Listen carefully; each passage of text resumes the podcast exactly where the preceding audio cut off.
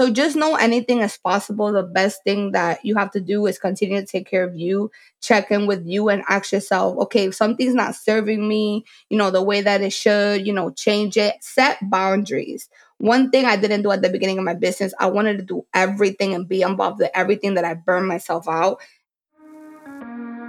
Hey, my name is Ariana, and as an immigrant, wife, young mother, and multi-passionate professional, I currently spend my days trying to figure out this crazy and unpredictable thing called life. After a few chaotic years, learning from my mistakes in my early 20s, I've now struck that balance with full-time work at a fabulous tech company and a startup coaching business I run from home. So here we are, making the best of life curveballs and optimizing our opportunities. We talk about all things career, business, money, life, and mistakes. And maybe even an after-hour conversation or two. So grab your coffee and pour your wine, and let's get inspired to embrace your weird, all while learning workshop style. The breakout session is about to begin. This is the Side Hustle Experience Podcast.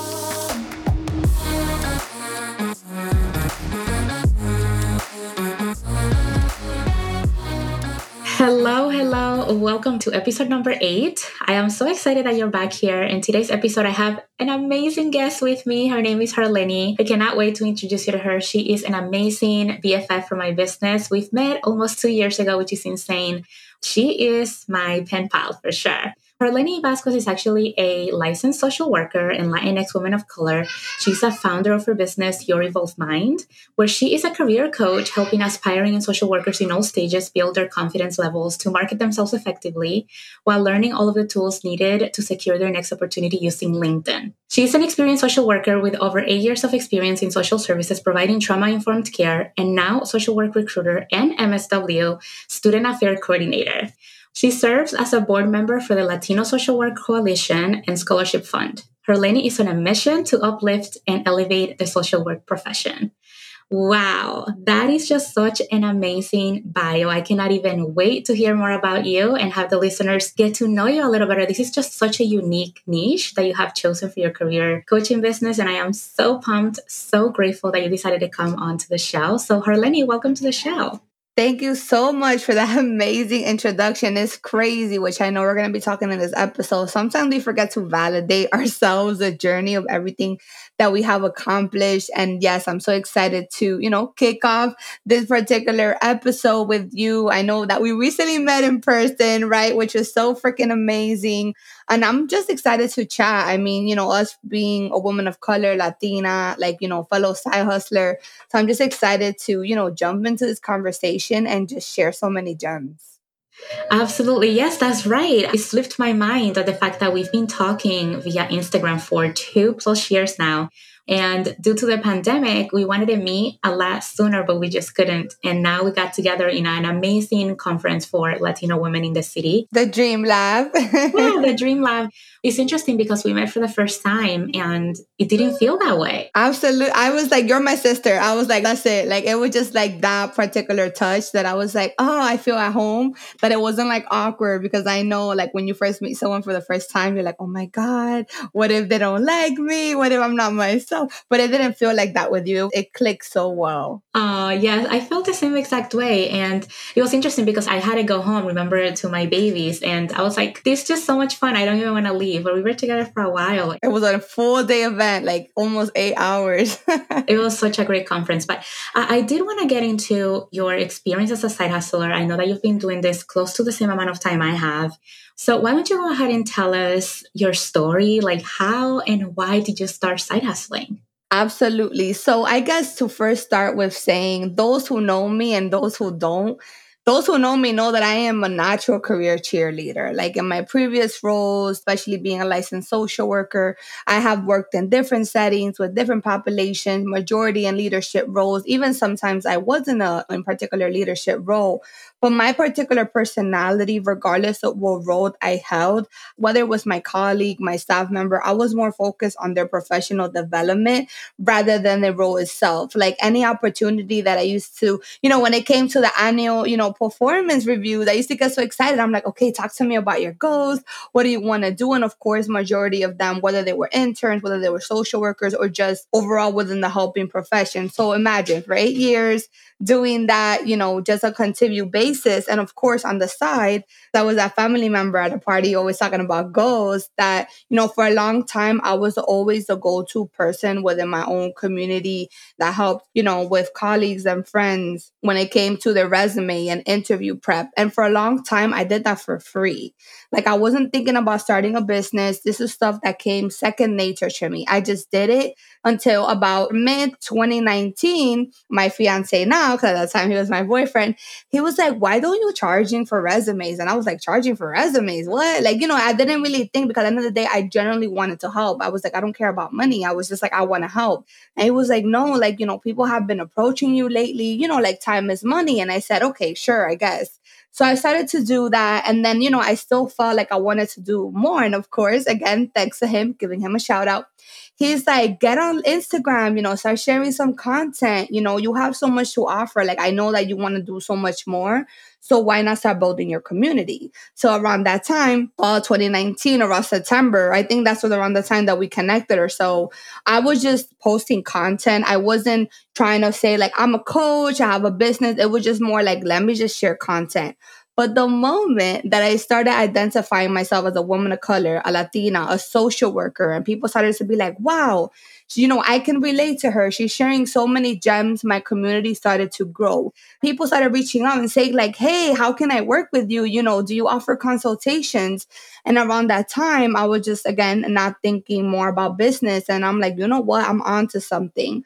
That's why I started really investing, putting myself out there to hire, you know, business coaches to show me the routes and really start doing a lot of market research to really find out what is the biggest problem that social workers are facing. Because I knew myself, I was like, I'm starting out, might as well be so niche to something that's going to work for me. Trust me. So many people was like, you should expand. You should be helping so many professionals. I'm like, no, social work is in my gut and something is telling me to stick to it because I just knew like there's something here, especially aspiring social workers of color within the BIPOC community, you know, not having those resources, you know, limiting beliefs, all those things. And slowly but surely, here I am pretty much 2 years later and I have a thriving business. So when it comes to starting, that's pretty much how I got started. I know everyone's situation is different. So people's like, oh, I need to make money or whatever. But my particular purpose when it came to starting my business, I generally wanted to help. Money was far, right? Again, I wasn't even thinking. And I didn't even, not believe, but I didn't think that it would get like this particular, like this big as I did now, right? And this is only the beginning. So that's what it means when it comes to my story. But I know everyone's journey is different. Yeah, definitely. That's really fascinating. But you know what, Harleny, I want to go back to some of the things you mentioned during that story, because since a lot of our listeners are really new to this, majority of them don't really know much about business. So you mentioned two things that I'm curious to hear from you, what they mean. One is market research and the other one is niche.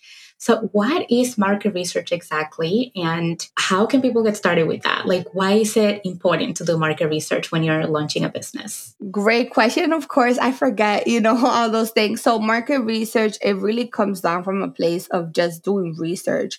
Regardless if you want to be a career coach, you know, business coach, life coach, anything, you always want to come from a place of, I need to be the solution for people. You need to be able to just do research and basically talk to people. It can be your colleagues. It can be, you know, anyone that, you know, you currently want to serve. And this is where niche comes in. It can be the idea of a person.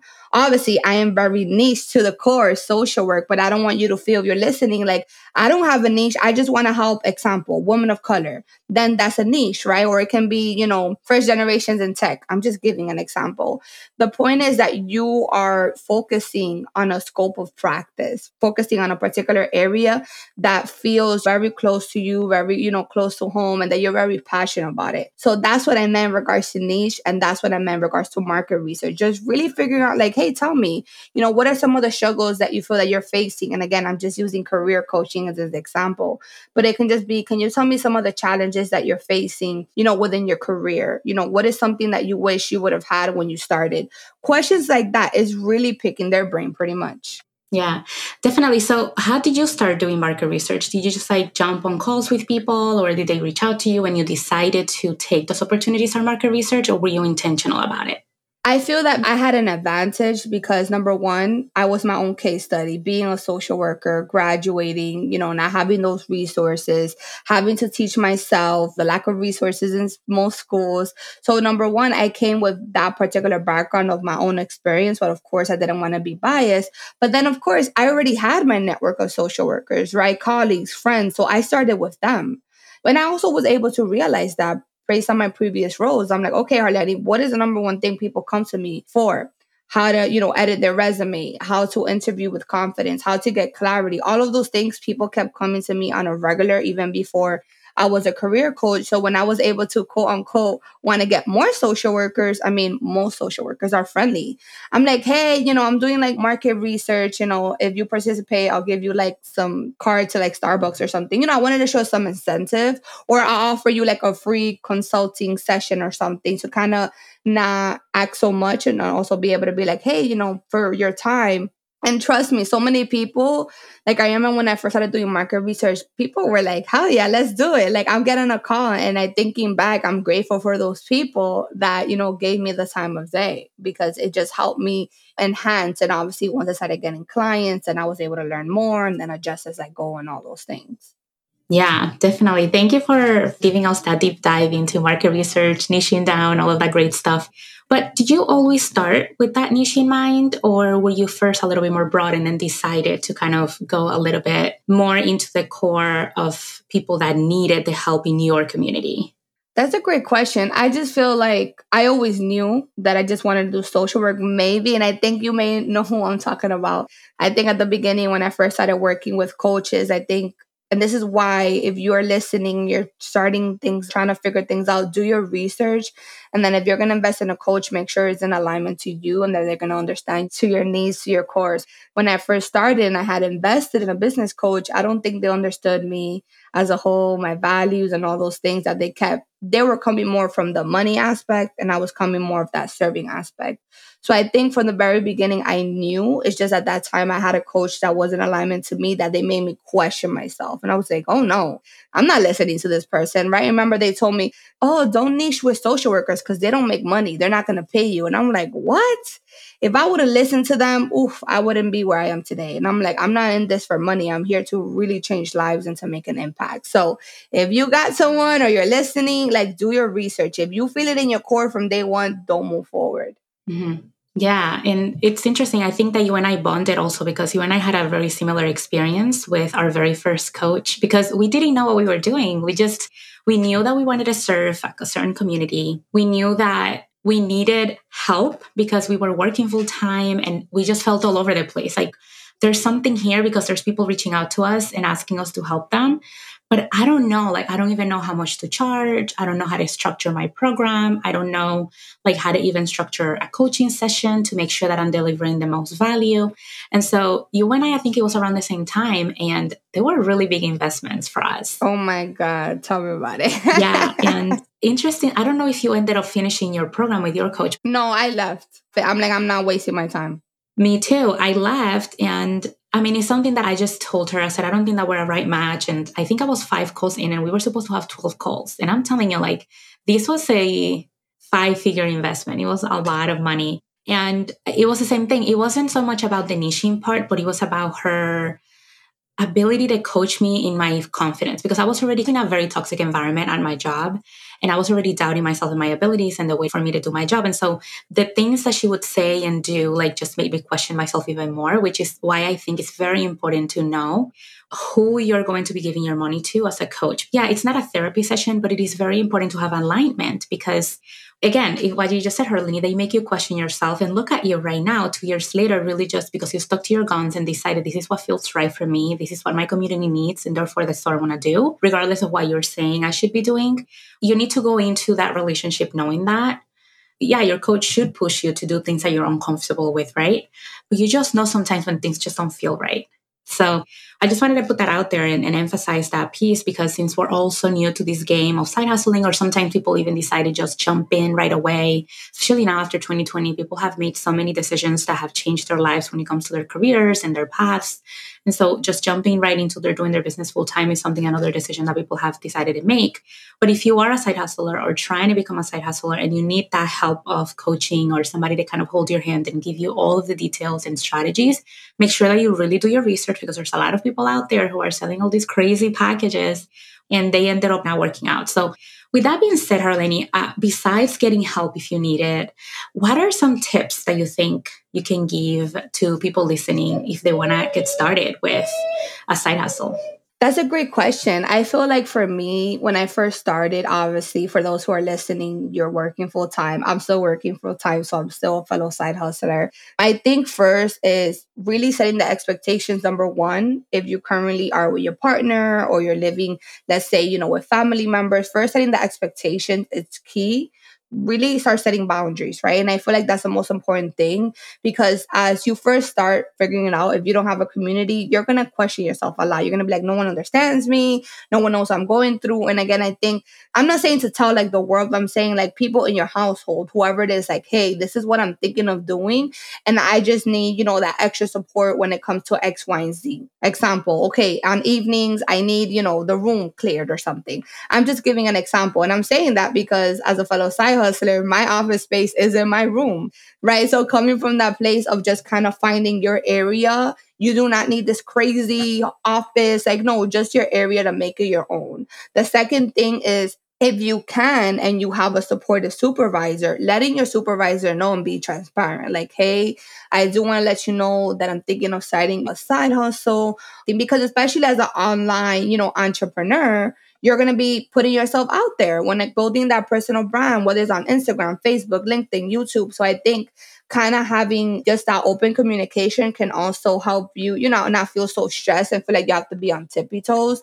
So from the very beginning, I had a very supportive supervisor and I told her like, hey, this is what I'm thinking of doing. And she was like, no problem. Obviously, it didn't interfere during my job, you know, during my lunch when I had time. Maybe I started working on content when I left out of work, you know, just being transparent. And then the other thing is mindset work. Mindset work, because the biggest barrier that you're going to face, and I often seen, regardless of what area of focus you are in, you know, again, business, career, life coach, you have to keep your mindset unchecked, right? Because if you don't put yourself first, then you're going to self-sabotage and question yourself. Because at the end of the day, like the moment you start putting yourself out there and come from a place of I am a leader, people are going to look up to you. So I think as if you're thinking of doing that, you have to make sure like really not question if you're ready for this, but just kind of keep your mindset in check. Like, you know what? I am deserving of this, you know, affirmation is all those things. So I think that's what will be like the top three things that I can say if you're currently figuring things out is to, you know, have that open communication, you know, people in your household, as well as your employer, if you have a comfortable and supportive supervisor. And then the last thing is just making sure that you, you know, be aware of how you're feeling going into the particular business. Wow, those are all top-notch tips that I absolutely agree with. I think that you and I have very similar takes on that. I also wanted to add, you know, with the whole thing of telling your boss, I do agree. Just make sure you pulse the person first, you know, before you go ahead and tell them, because you just never know. You have to protect your full-time job, obviously. So just make sure that you're very aware of the relationship you have with your manager and how's that going to affect. And something else that it's kind of very interesting, because that's what I'm navigating right now. And it is to make sure that your side hustle, it's not a conflict of interest to your job. So for example, in our cases, we have been lucky, I think, because we have had supportive supervisors and supportive workplaces. But technically, us helping other people getting jobs could potentially pose a conflict of interest because we are recruiters, right? Like this is what we do for our 9-to-5. But let's say that I wanted to teach people, you know, how to side hustle or how to pay debt or how I could be a financial coach or a business coach. That has nothing to do with my 9-to-5 job.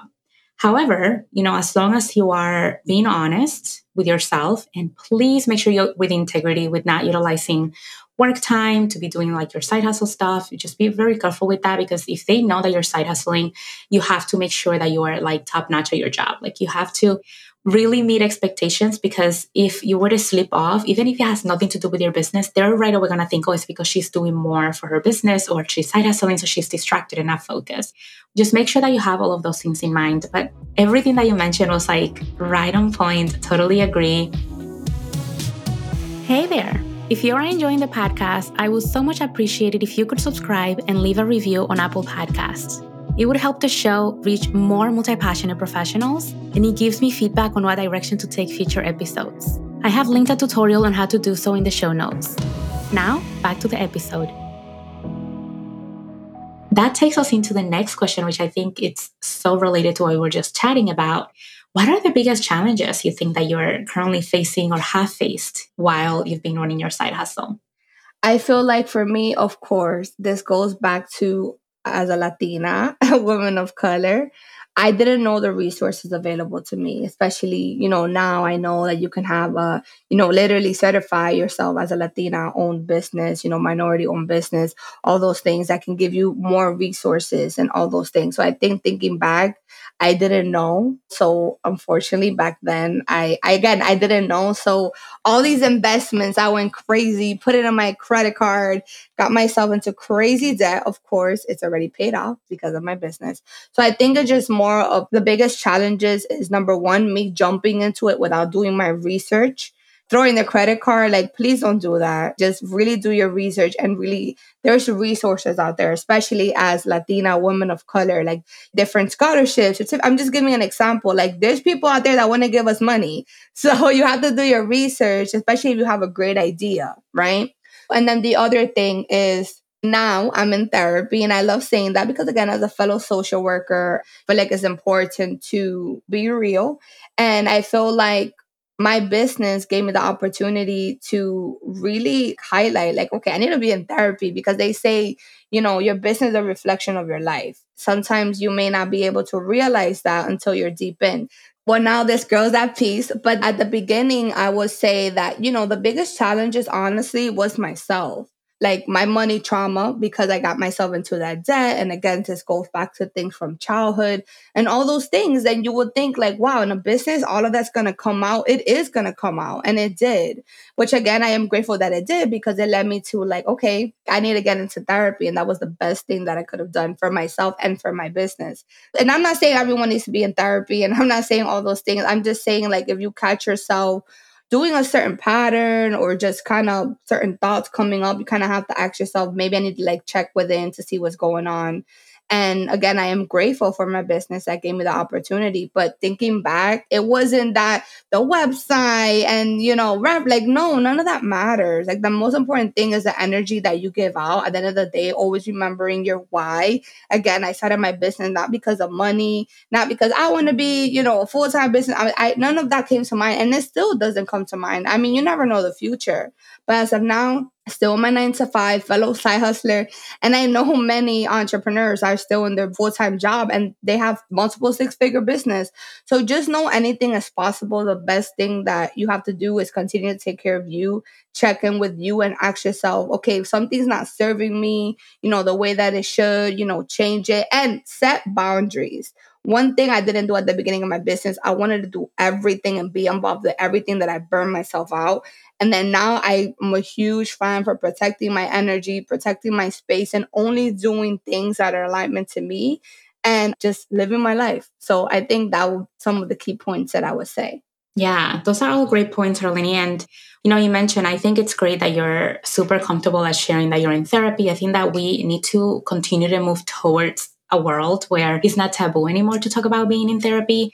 I mentioned in one of my beginning episodes that I started therapy again. And it's just been so good for me, because we just have so much going on, right? That sometimes you just get your head in the sand and you're go, go, go. And you don't realize that sometimes you just have to let things out with somebody that's going to be asking the questions. Because as a coach, you're the one always asking the questions and the one listening all the time, that you forget to be listened to, right? And being in therapy, it doesn't mean that you have an issue. It doesn't mean that you have to fix something. It just means that you're aware that that's good self-care for yourself, and that at the end of the day, it makes you a better person, because you cannot serve out of an empty cup. Yes. And I absolutely love, you were talking about all that trauma that was coming from your childhood when it comes to money and all of that. I think that we all can be better with our relationship with money. It goes back to the fact that we're minorities, right? Like we come from underrepresented communities where we didn't really have access to a lot of financial education. And now I think that we're being exposed a little bit more to it and being conscious about it. But that's not something that our parents talked to us about. Money was a big taboo in our family, huge taboo, something that you will never chat about, whether my parents were in debt or not debt, like all of that. And it definitely affects how we make decisions, right? But I'm curious to hear about those programs that you were talking about, like minority business and things like that. Tell us all about that. Like for all of my underrepresented communities listeners that are in this episode today, what can they do to raise money? Where can they go? What are the steps? Like, what are the criteria? Have you looked into that yet? Great questions. I have not. I'm here preaching all these resources and I haven't, because to be honest, like this is my own fault. You have to write an essay, and I think you have to, do some research when it comes to certain proposals. All of those things take time, which again, I'm guilty of, but honestly, Google. And I have so many mentors. I'm so grateful I have so many mentors, especially, within a Latinx community that, have been in business a while. And they were the ones that was like, hey, by the way, but please go on Google, just write, minority owned business, and a whole bunch of resources are going to come up. But I remember she told me that, if you apply and you get accepted, they give you funds. They give you funds that you can use to create a website. They give you funds to hire someone, do additional tasks. There's money out there for any particular person who's trying to start a business and they're a minority. Those resources are out there. But trust me, it's on my to-do list. Because I think too is really saying that right now, I don't feel I need anything. At the beginning, obviously, before I wasted all that money, it would have been amazing. But I feel right now where I am, I'm good, which is why it hasn't been a priority for me right now. But if you're currently listening and doing research, go on Google. Go write in minority-owned business or Latina business scholarships on Google and see what comes out. I'm pretty sure there's so many out there that haven't been spoken about. That is a great action. I'm definitely going to be doing that as soon as we're done with this podcast. I'm curious because I think that I've been in the same rat chase, right? Of investing on the next thing, what's going to make me better? Because at the end of the day, as a coach, and I'm a huge learner, I'm a learner by trade. So I just love learning new things and super multi-passionate. So I'm always just interested in all these different things that I can get my hands on. And that is how we become the best coach that we can be for our clients, right? Always just learning for them, investing on ourselves so that we can then come on with the best skills and the best resources to provide to our clients so that they get at a fraction of the cost that we had to pay for it. So I think that's great to know. And you are a minority trying to open up your own business. Just do a quick Google search, just like Harleny said, and thank her later. Go on Google. There's so many resources there. You just have to really, again, do your research, and everything you do should be intentional and direct. Don't just start waving credit cards like I did at the beginning of my business. There's money out there. You and I have very similar backgrounds when it comes to that, but I wanted to mention one of the challenges that I'm going to bring up for myself as a side hustler is time management and productivity. You have a 9-to-5 job, and sometimes it's not even 9-to-5, it's 9-to-6. I don't know why we say 9-to-5 because it's usually 9-to-6. What are some of the tips that you have for productivity? What are the things that you do and don't do in your business so that you can keep yourself sane when it comes to your to-do list? And I want to say to-do list, but I'm ready to change that mindset. I just heard somebody, I can't remember who it was, but they said, I don't say to-do list, I said will-do list instead of to-do list, which is a huge mindset shift that I'm trying to get myself into, because when you say to-do list, it makes you feel like you have to do something and you don't want to do it, but you have to, as opposed to I will be doing this, because at the end of the day, it's just going to make my business move the needle and move forward. With that being said, what are the tips that you have when it comes to productivity? Because a girl is struggling over here. So I want to be able to give some tips to my listeners on when it comes to that. And then on top of that, I have 2 kids too. So I can use some tips on productivity and time management.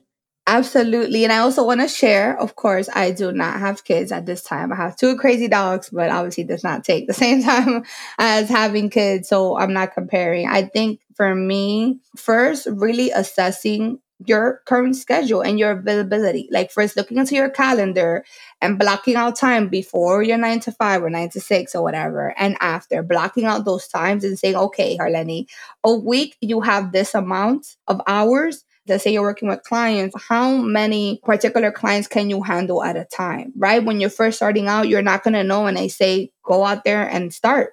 You know, you won't know what you can handle unless you put yourself out there, right? Whether it's like 3 to 1-on-1 clients or one group, whatever it is.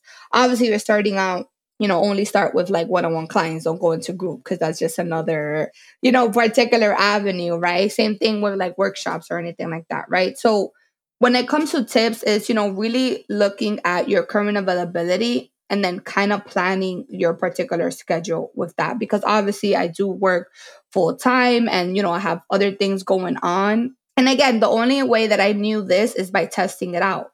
I used to before coach on Mondays, coach on Fridays, you know, coach every single day. And I was burning myself out. I'm like, because the thing is you're constantly task shifting and that's, you know, particularly exhausting, right? So if like Monday I coach, your brain's like, wait, you coach Monday, Tuesday, you have this collaboration on this day. Like it's just too much. So I told myself, okay, I only want to coach twice a week. If it changes, then I change everything completely, right? So I think coming from that place of to the best of my ability, because of course I can get sick, my client can get sick. And then, you know, there might be those circumstances. I'm like, you know what, whatever. I'll coach on a Friday evening, right? Like if I feel up to it. Another thing to remember is that your business is your business and you're in control. You don't have to do anything if you don't want to. Same goes with, of course, clients and providers are investing in you. But if you're sick or anything like that, like don't be afraid to speak up because this is your business. This is not your 9-to-5 that you have to do something. And I think that was the biggest thing for me that I had to remind myself, like, if I don't want to show up today, I'm not going to show up today. I'm not going to do something forced. If I don't want to collaborate with somebody, I do not have to. I can say no. Same thing with, you know, if I'm currently at capacity and I don't want to take on more clients, then I'm saying, hey, I'm currently at capacity.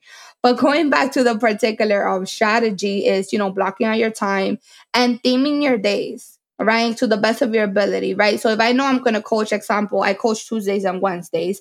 I have Monday, Thursday, and Fridays to maybe, you know, create content, work on client documents. I like to theme it and leave it freely.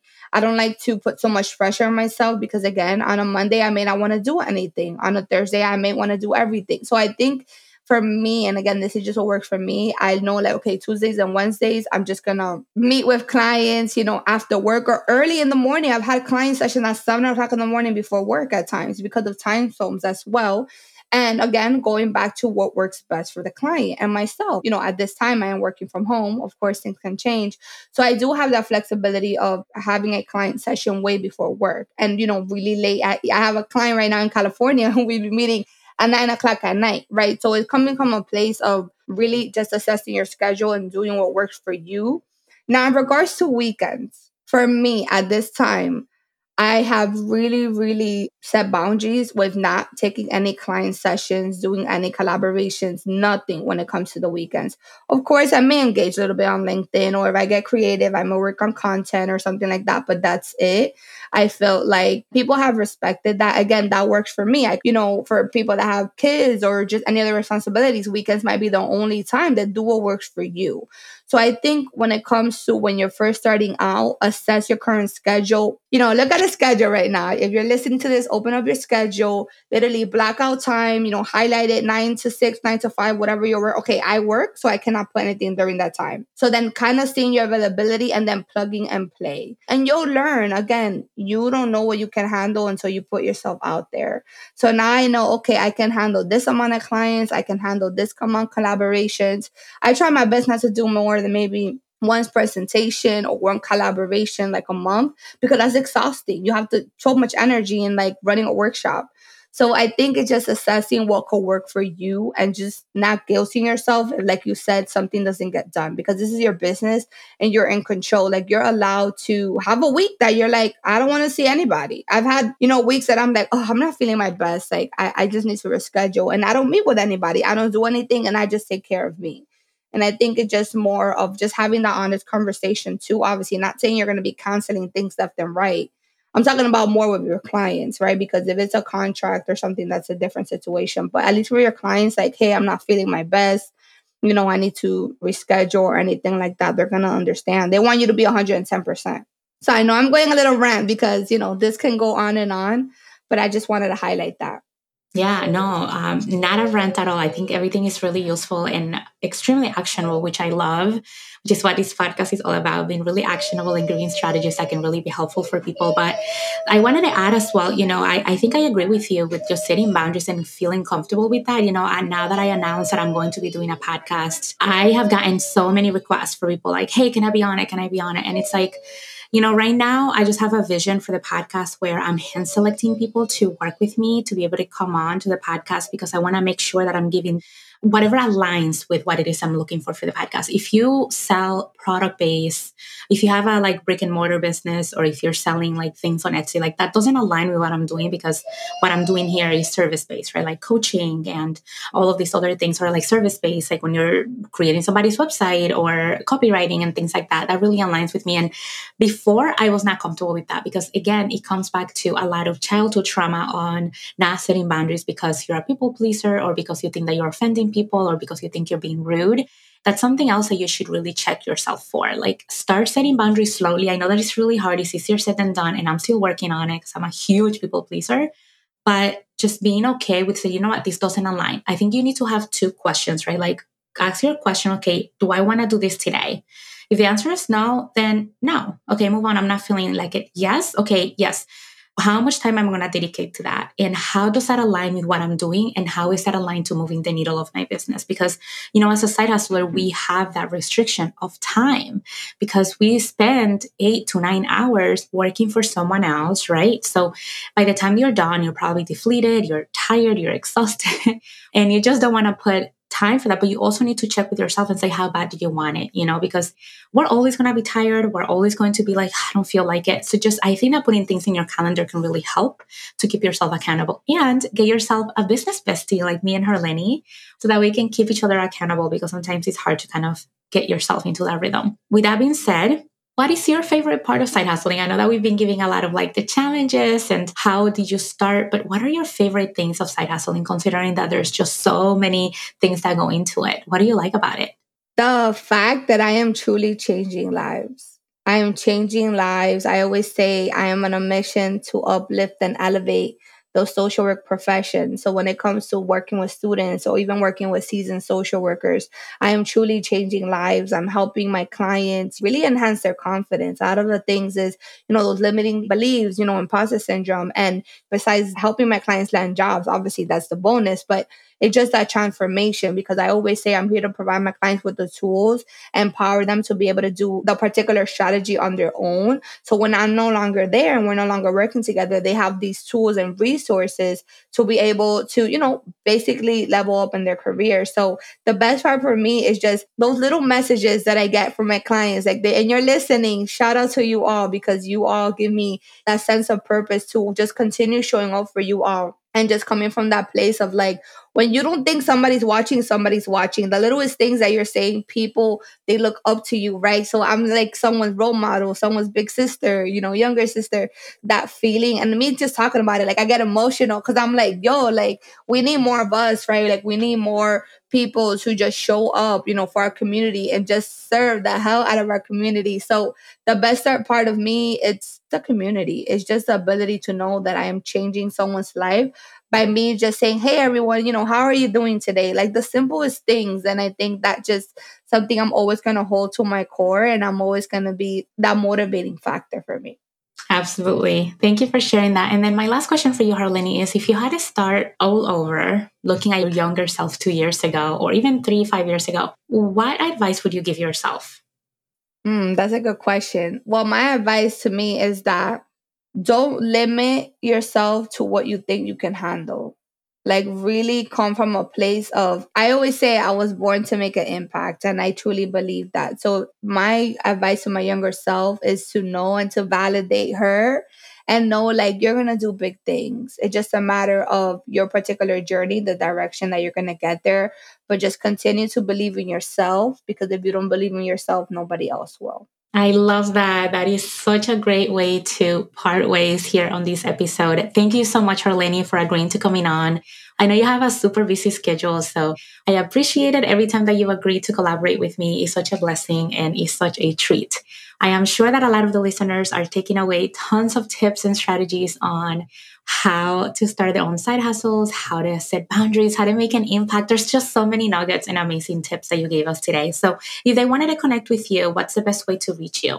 Absolutely. Well, I'm on LinkedIn and Facebook by my name, Harleny Vasquez, and I am on Instagram by my business name, Your Evolved Mind.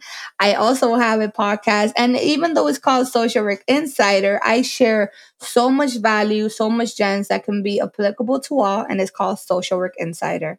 Yes. So I've listened to the podcast. I've been a guest there as well. And a lot of recruiters and a lot of tips on how to job search, how to write your resume, how to show up on LinkedIn, and all of the good stuff. So make sure you go ahead and follow Harleny. All of those links are going to be included in our show notes, and they will be linked right below this episode. Thank you so much, Harleny. Thank you. Thank you so much for tuning into today's episode, and I hope that it served you well. If you enjoyed it or found it to be something that resonated with you, share that takeaway with me over on Instagram so that the community can also see it. And if you tag me at Side Hustle Experience, I will be sure to reshare it. Your support and feedback means the world to me. I hope to have you back on the next episode at the same time, same place. Over and out.